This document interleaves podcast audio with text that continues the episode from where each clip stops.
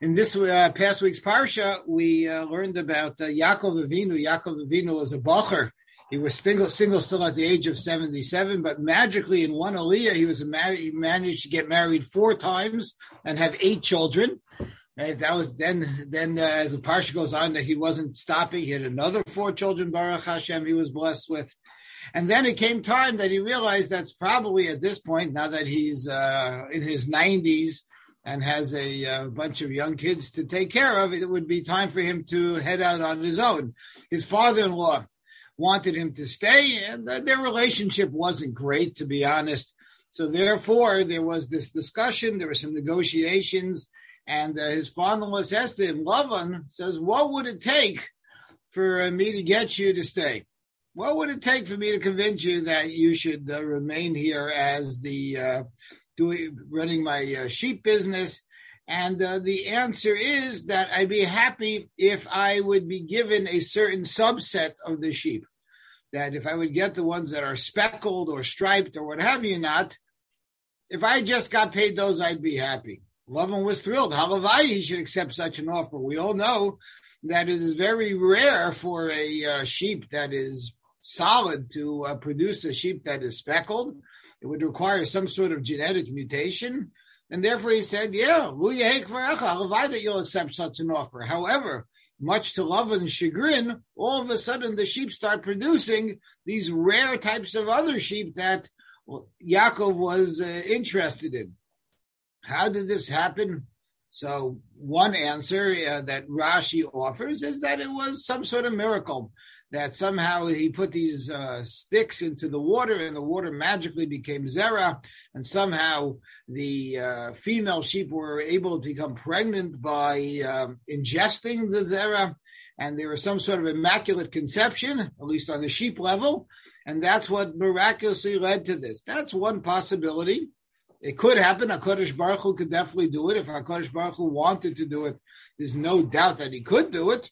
But you know the odd that we all know that Hakadosh Baruch Hu tries to limit the obvious miracles in this world to the extent possible. He tries to cover them.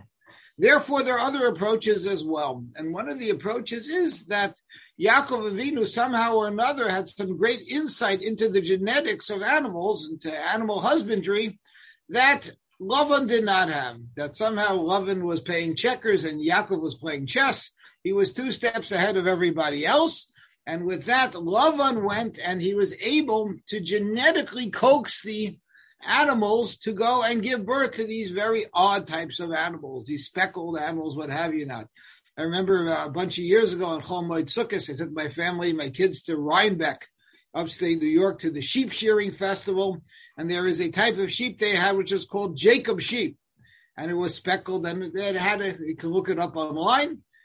In fact, there are such a sheep out there. They look kind of strange. Many of these Jacob sheep have four horns, which is very odd.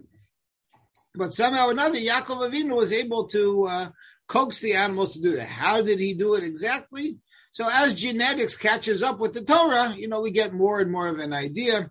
There's a concept called epigenetics that uh, we all know that when it comes to genetics, there are dominant genes and there are recessive traits within the genes for example, that brown eyes is probably the most famous one, is a dominant form as opposed to blue eyes is recessive.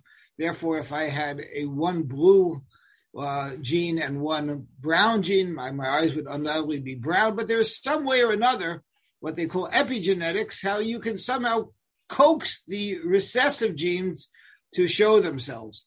So there's a thought that maybe that's what Yaakov Avinu did. Somehow Yaakov Avinu, according to this approach, had a very deep understanding of genetics.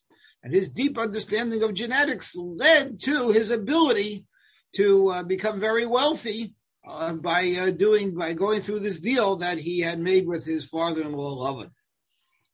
This idea in terms of animal husbandry and genetics does not have much of a practical halachic application nowadays.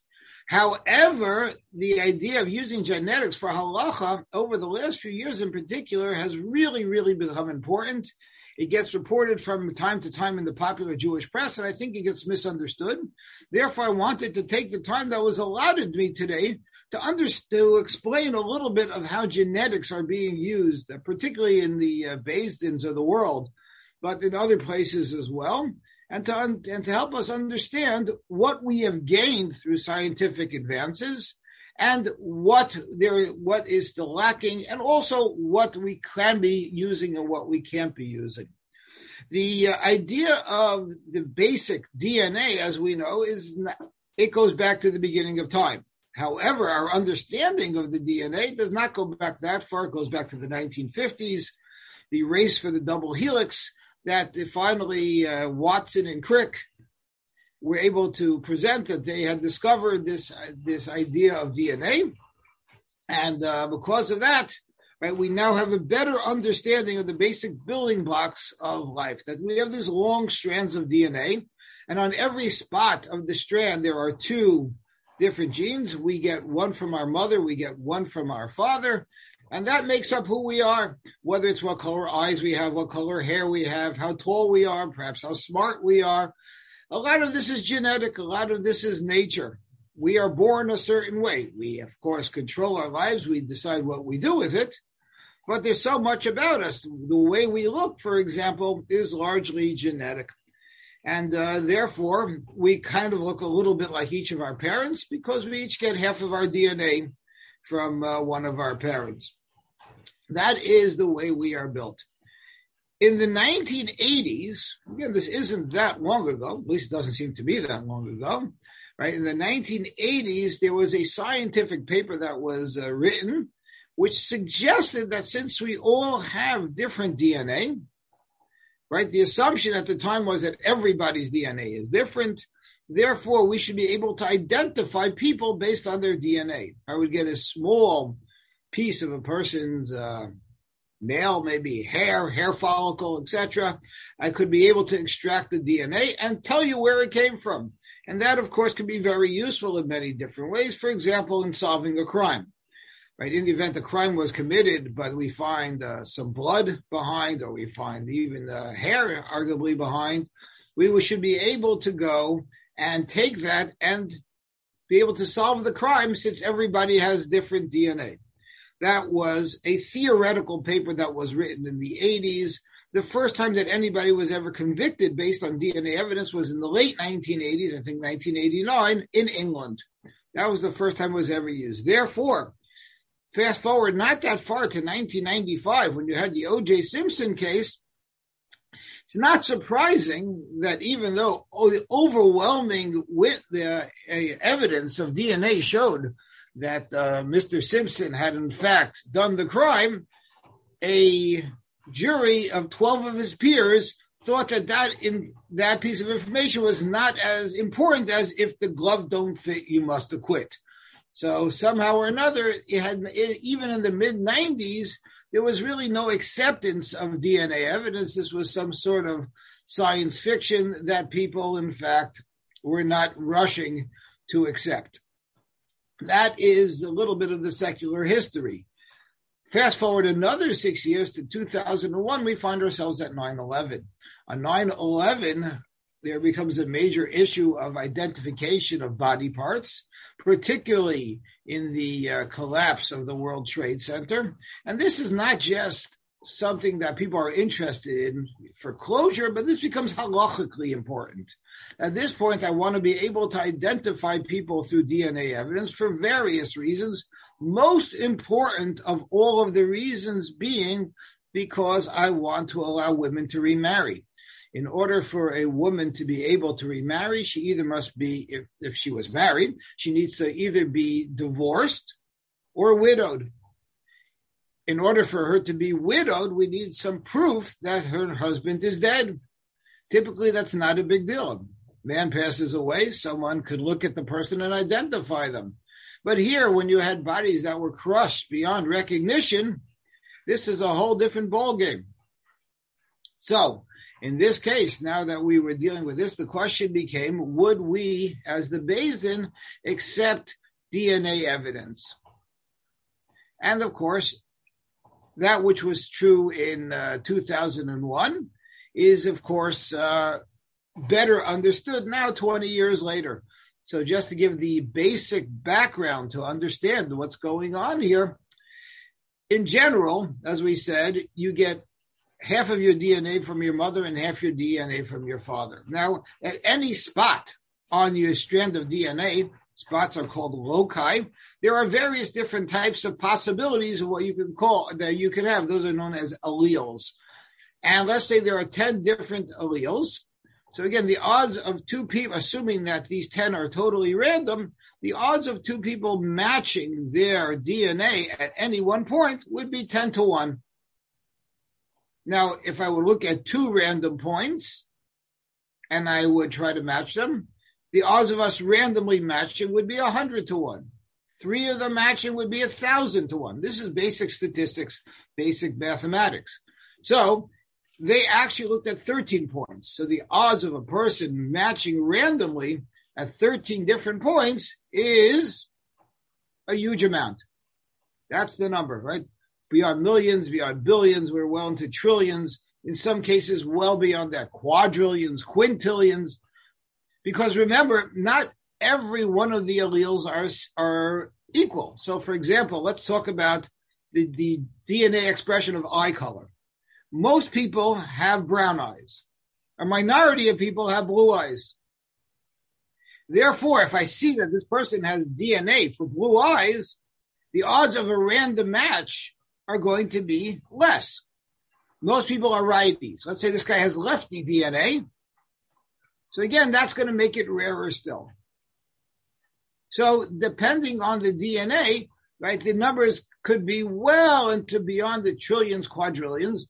And therefore, we're talking about the odds of a random match. It's not just their odds are there has never been a person that's had that other person that's had that DNA who's alive today. But if you look at all of humanity from the time of creation, you're still not going to get anywhere near the number of the people that it takes to have a random match in DNA. So therefore, one can make a strong argument that that is what we call a siman muvhak, that that is, of course, a overwhelming type of proof that if we show that somebody we present their toothbrush, we present their hairbrush, we present something that has their DNA on it, or even a better, a blood sample that they had given in at one point. And they test the DNA, and then they find that there is a uh, large uh, piece of femur that they find in ground zero that matches the DNA of, that's found on this hairbrush. The argument goes that that should be proof positive that we have proven that that person was killed in 9 11. Now, does everybody did everyone agree with it at the time? In fact, no, not everybody agreed with it on the time, and uh, there were various reasons that were given. One reason that was offered was this is a, this was a theory, a scientific theory. The theory was that everybody has different DNA, but you know what? If you really tested everybody in the world, maybe it wouldn't be true. Maybe we'd find that there are tribes in Africa, there are Eskimos, there there are people living in uh, in who knows where, right, in, in the outback in Australia, that magically they have the same DNA as one another. Maybe that could happen. How do you know? Truth of the matter is that's really not as much of a concern nowadays because over the last 20 years, probably close to a billion people have had their DNA uh, taken and sequenced, and nobody has ever matched except for identical twins. Identical twins naturally have the same DNA. So uh, identical twins will match their DNA, but beyond identical twins, there's never ever been a match randomly of two people having the same DNA, or even coming close for that matter. Another concern was, well, the way I presented this was that they are looking at 13 different uh, characters. At this point, they're up to 16 they look at. And you know, the odds of us matching randomly on any one of them, I said, was about one in 10. So one in 10 is not a Siman Muvhak, it's a Siman Benoni. If 10% of the people in the world look like this, have this type of DNA, so maybe the fact that the person have we match here on the on this point and another point, maybe there's a series of Siman Benonis that we have but we do not have one siman muvhak to say that this, in fact, is the um, person that matches. Again, that's scientifically a very, shall we say, weak argument to make. Why is it such a weak argument to make? The reason that it's weak is because, well, what is the uh, reason that we generally have a um, how do we generally identify a person? The way that we generally identify a person is you look at me and they say, "Ah, that's Rabbi Rab." How do I know it's Rabbi Rab? Well, you know, he's he's uh, he's got a little bit of a beard. He wears glasses, and he's got that receding hairline. You know, he's turning gray. You know, he maybe could lose a few pounds. So you know that that's Rabbi Rab. I know him. So the answer is yeah, but there are a lot of people out there that are graying and losing their hair and have a little bit of beard and wearing right? The identification, what we call a siman muvhak, is just really a series of siman benonis. That's all what it is. So therefore, at the end of the day, when we uh, when we uh, consider what's going on here, that's what a siman muvhak is, right? What's the difference if I can identify you because you have blue eyes, or what's the difference if I can identify you because you have the gene for blue eyes? Really, at the end of the day, it's the same thing. So therefore, at the time, the psak of the majority of the Bate Din was to accept DNA evidence. It's interesting, at the time, the Rabbanut in Israel did not accept DNA evidence, was a totally different reason. It was totally, uh, it was very different than you'd expect. The reason that the Rabbanut was not accepting it is because the Rabbanut, thankfully, does not have many uh, Aguna cases like this. Thankfully, neither do we but there are many, many cases of uh, paternity. And what do you do if a man walks into court, which is not that uncommon, and says, you know, I, um, I'm happy to pay child support for all of my children, but I don't know that these are my children. And since I don't know that these are my children, I'm willing to take a DNA test. And if my kids match me, I will be happy to pay to pay child support. But if their kids are not my kids, let that other guy support them. It's a pretty good argument, I would think.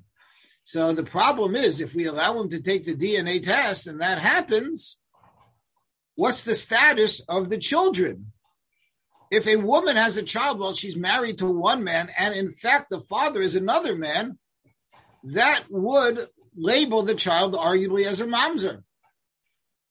So therefore, for the sake of the children, to, to not to give them the status of mamzer, the the Beis Din in Israel held off on using DNA evidence. The problem was, you know, as, as, the old saying goes, good. What's good for the mamzer is bad for the aguna. That's not really the old saying, but it could have been. So the uh, therefore there was an agreement at this point. DNA evidence as a form of identification is accepted, I believe, universally definitely it's accepted in the the Beis Din of America accepts it, the CRC Beis Din accepts it, the Rabbanut accepts it. At this point, DNA evidence is accepted. However, let's go one step beyond. There's another case that's pending right now in, in a Beis Din, happens to be uh, not the Beis Din that I'm affiliated with, of the following story. There's a fellow who comes forward and he'd like to be proved that he's Jewish. He'd like to get married.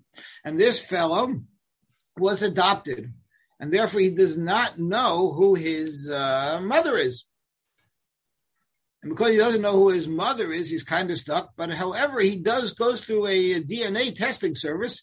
I think it might have been 23andMe. And the DNA testing service points out that that's your maternal grandmother. That they're able to use DNA through kinship analysis to say that, in fact, that is your grandmother. The woman who they point to being his maternal grandmother is Jewish. But that woman is not speaking. She's not saying if, if, if her if her daughter ever had a child, if the child was given up for adoption. She doesn't want to talk about it. The person happens to be not religious at this point, and therefore the person does not have the option of just going through a gerus l'chumra. Just say, okay, I'll, I'll play it safe and I will convert.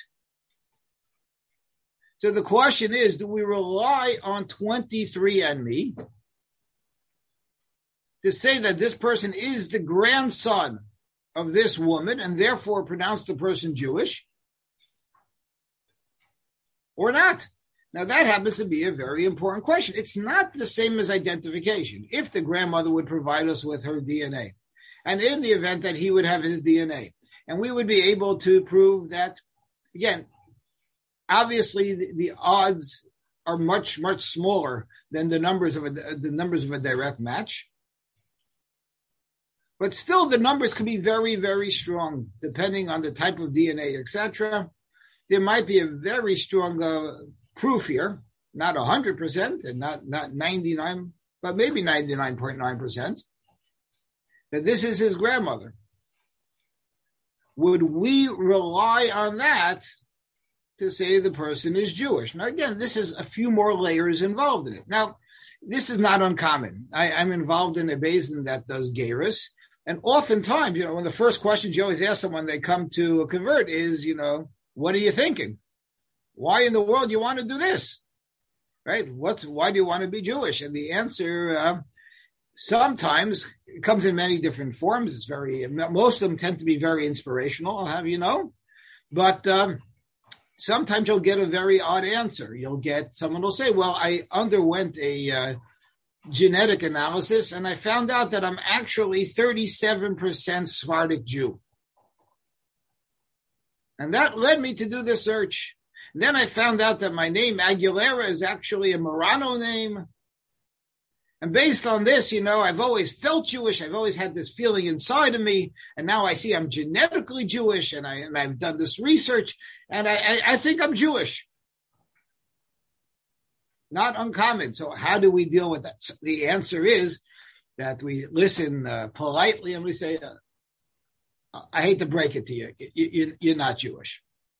That's just, just, them's the facts, right? The fact that, that your name Aguilera is a Marrano name, so that indicates that your father's family may have been Jewish. That doesn't really matter much to us, right? The fact that your your DNA type, you know, to a certain extent, you know, you're two percent American Indian and uh, one uh, Eskimo and thirty seven percent Irish. Well, that that that's lovely. Whatever they're doing there, we hope it makes you feel good.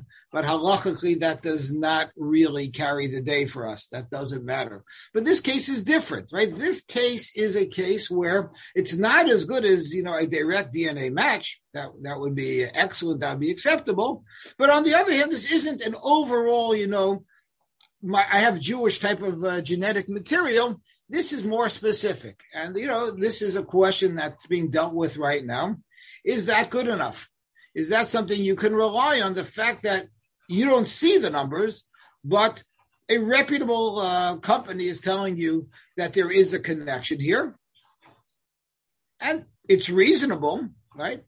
Okay, the woman doesn't deny it. She just doesn't want to talk to the guy right? Is that good enough? Is that enough to say to someone that, in fact, okay, we'll accept you as Jewish based on the results?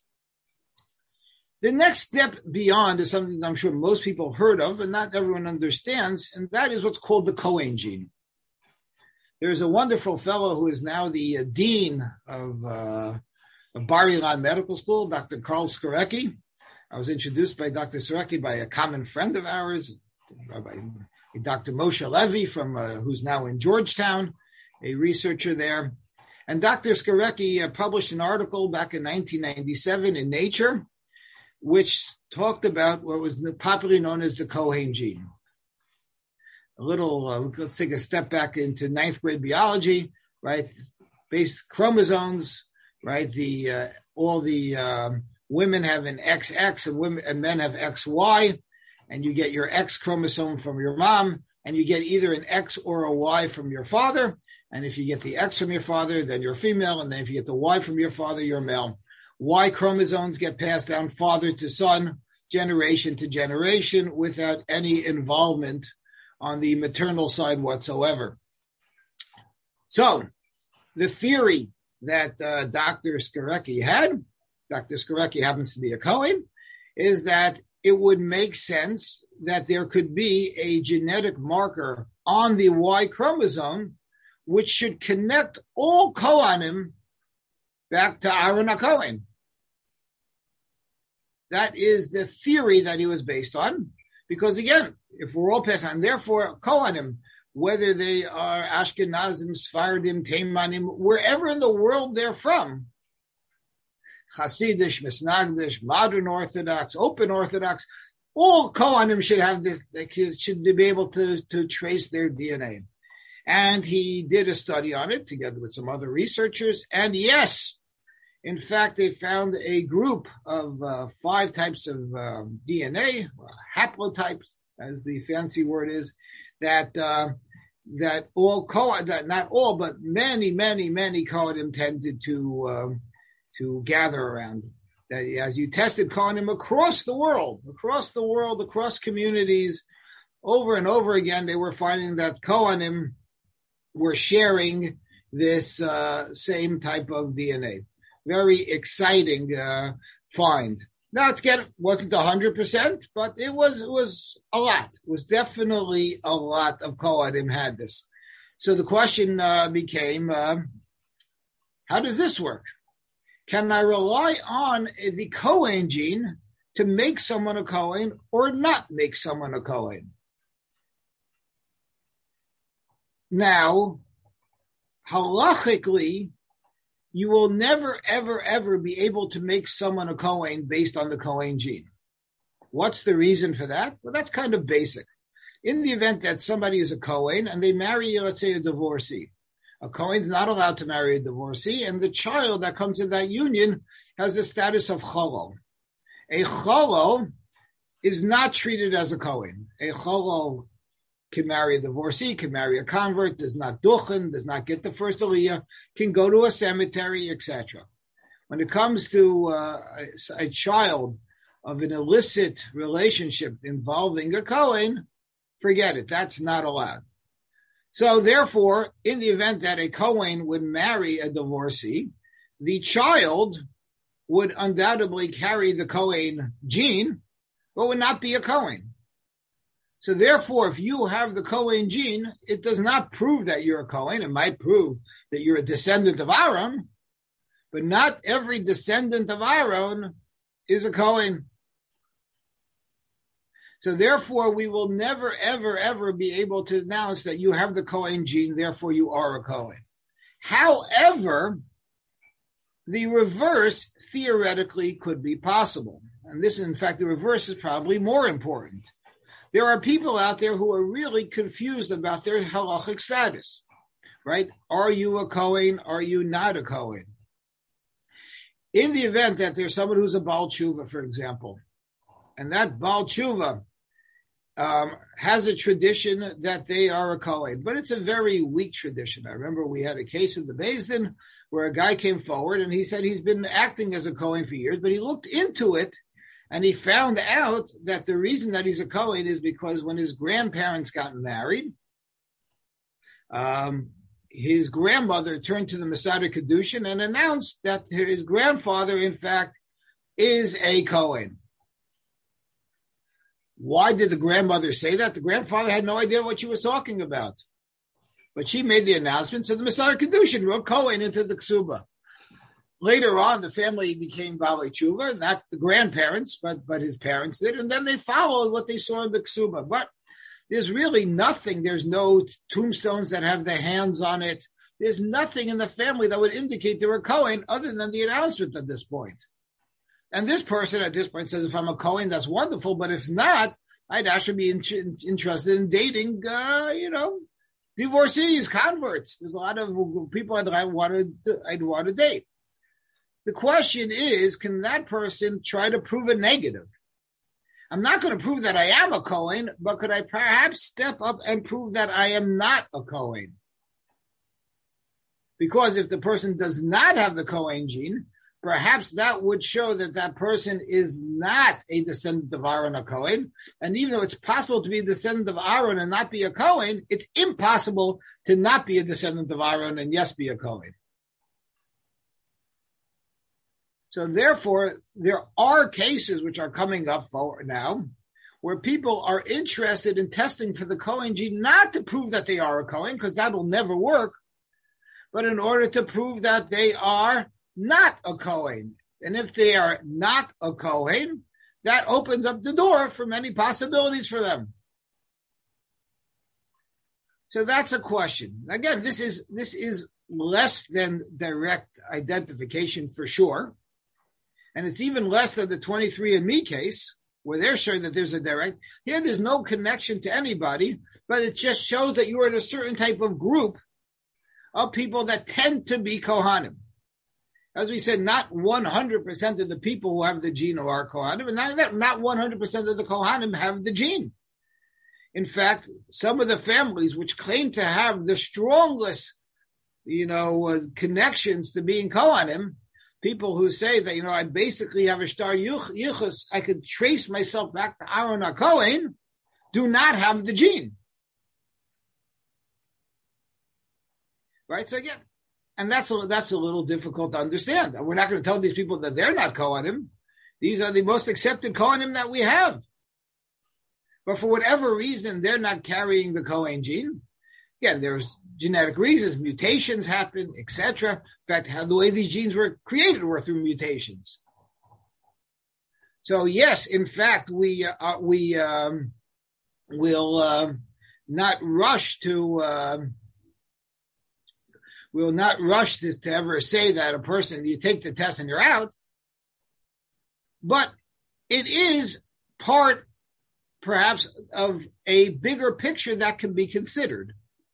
If the person has reason to believe that they weren't really a Kohen, the person comes forward and says, the whole reason I became a Kohen was all based on a misunderstanding. And now look, I don't even have the gene. Can that be used part of the bigger picture? And I think that the psak among the uh, at least among the YU poskim being Rabbi Willig and Rabbi Schechter, is that no, that that on its own is not enough, but it is something to consider. That if there is a really borderline case, if the person pulls out and says, and besides everything else, I do not have the Cohen gene, that is something that is being considered as part of the, part of the bigger picture. Again, you're not going to do a, say 100% it's an identification, as you may do in either the first two cases, and again, it'll never ever play into positively making a person a Kohen. But there is a possibility that we can consider the Kohen gene as a negative. The last and final way that DNA is being used, and perhaps the most important way, and also the most controversial way, is through another study done by Professor Skorecki, and that's his study he did on mitochondrial DNA. So again, mitochondrial um, RNA is very is very popular nowadays. Mitochondrial DNA is part of the cell, the the cell that really contains the least amount of uh, genetic material. Mitochondrial DNA is passed down mother to child. Your mitochondrial DNA, unlike your DNA, which comes half from your mother and half from your father, or your Y chromosome, if you're male, that comes 100% from your father, your mitochondrial DNA comes 100% from your mother. And therefore, theoretically, all of us that were descendants of people that were at Har Sinai, all of us that are descendants of the of the Imahos, right? All of us, right, should share DNA, uh, mitochondrial uh, DNA.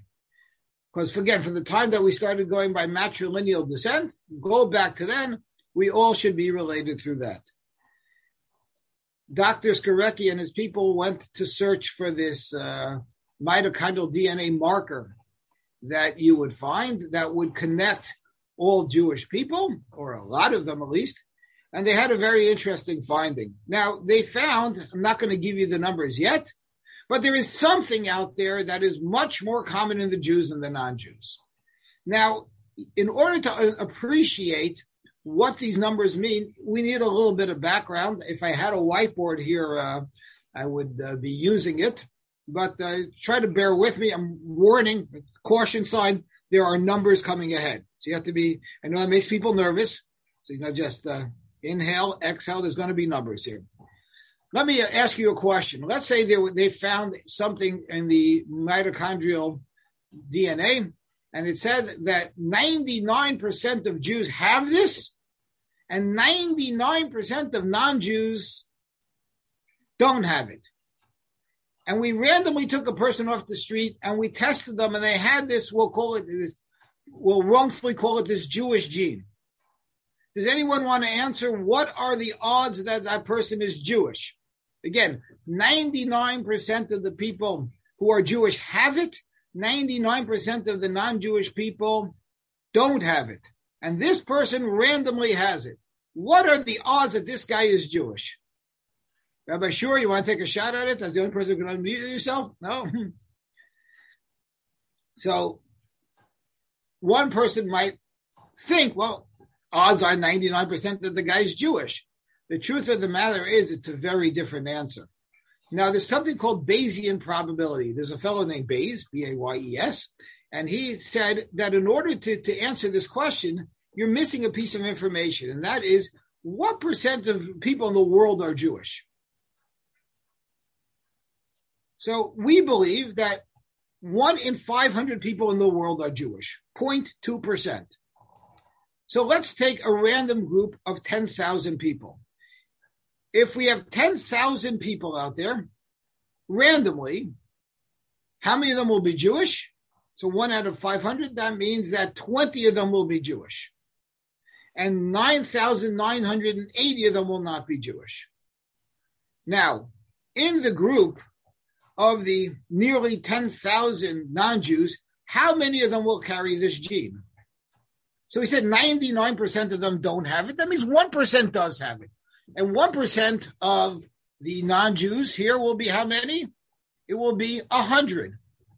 100 non Jews will be carrying this gene.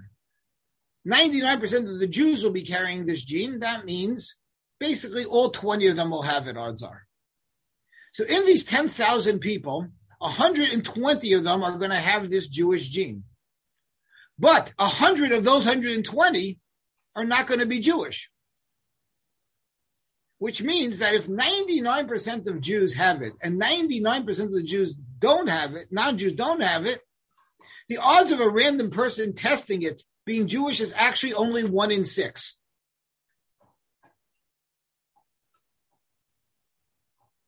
we're not going to chazer. My time is, is limited, but you'll trust me. Because the way the, the amount of Jews in the world, even if 99% of Jews had this uh, this this uh, this gene, and 99% of the of the non-Jews didn't have it, still, if you had it randomly, it would only prove one sixth. Five out of six, you're still not Jewish. So that gives you what type of numbers we have to be dealing with. In fact, the gene that they are testing for 40% of Jews have it. That's not, we're not heading in the right direction here.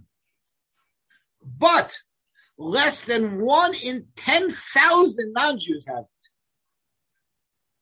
So again, if we take our 10,000 people from before, right, again, we have 200 Jews, or we have 20 Jews. Of those 28 of them will have it because it's 40%. But of the 10,000 non Jews, only one will have it. So the numbers that they're dealing with, even though the test, the, the mitochondrial DNA they're looking for, only 40% of the Jews will have it. Still, if you do have it, it's around at eight, it's eight out of nine, almost 90% chance that you are Jewish. So that happens to be very strong. Now, if you don't have the DNA, it doesn't prove anything. 60% of Jews don't have it, which makes sense because you think about it, how many generations has it been since Har Sinai? Well over 100 generations. If there was one convert in your in your entire string, then you're out. You're not going to have that DNA. So therefore, it makes sense. 60% of us probably at some point had a conversion in our family tree, but 40% didn't. And therefore, we have this DNA. And this DNA is very, very strong in proving this. Now, also remember the numbers I gave you for, for the world. If I wanted to deal with the United States of America, where not one out of 500 people are Jewish, but one out of 50 people are Jewish, that 90% comes closer to 99% because the amount of Jews in my in my uh, sample is going to be much more. So therefore, the question is, can we use again? Well, never unlike the Cohen gene, which we can never use to positively show that someone is a Cohen, only negative. The Jewish gene, which isn't the Jewish gene, we shouldn't call it that, will only prove that you're Jewish, but will never prove that you're not Jewish. And that is unbelievably useful. It's useful in America, but so much more so in Eretz Yisrael. In Eretz Yisrael, there are around 300,000 Russians, 300,000 people from the former Soviet Union, whose status is really unknown.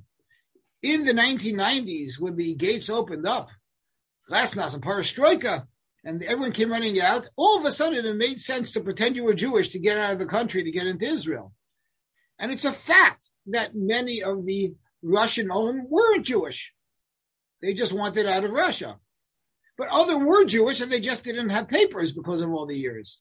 And now we're stuck with hundreds of thousands of Russians who we don't know their status. And they're not all really candidates for Geras. So what do you do about that? Can we perhaps begin to work on this problem by searching for this mitochondrial DNA? So the Eretz Chemda, a well-known uh, Zionist, uh, Mi Kolel, came forward and they said that yes, we think that you can use it. Rav Asher Weiss is not yet convinced. He's not against it, but he just says that we don't know enough about it.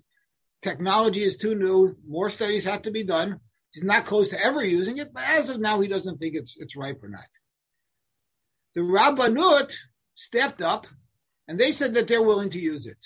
In these cases of people that are on the fence, and there's tens of thousands, if not hundreds of thousands of them, the Rabbanut said we are willing to pronounce someone Jewish if they can bring forward a positive test. Now, of course, it's not going to help everybody, but 40% potentially that's a big number. So therefore, the Rabbanut made a very radical, and you would think a brave step forward to saying that, listen, we have so many people on the fence, let's use this. The problem was that all of a sudden they were attacked in the popular press. That this is Nazism, that Judaism is something that's in genetics. Now you're going to cross force everybody. People who said they were Jewish for years, they're going to have to take genetic tests also. And if they fail it, you're going to tell them they're not Jewish anymore. What's going on? This is the Rabbanut shift to the right. This is terrible. This is awful. This is the Haredim taking over the world.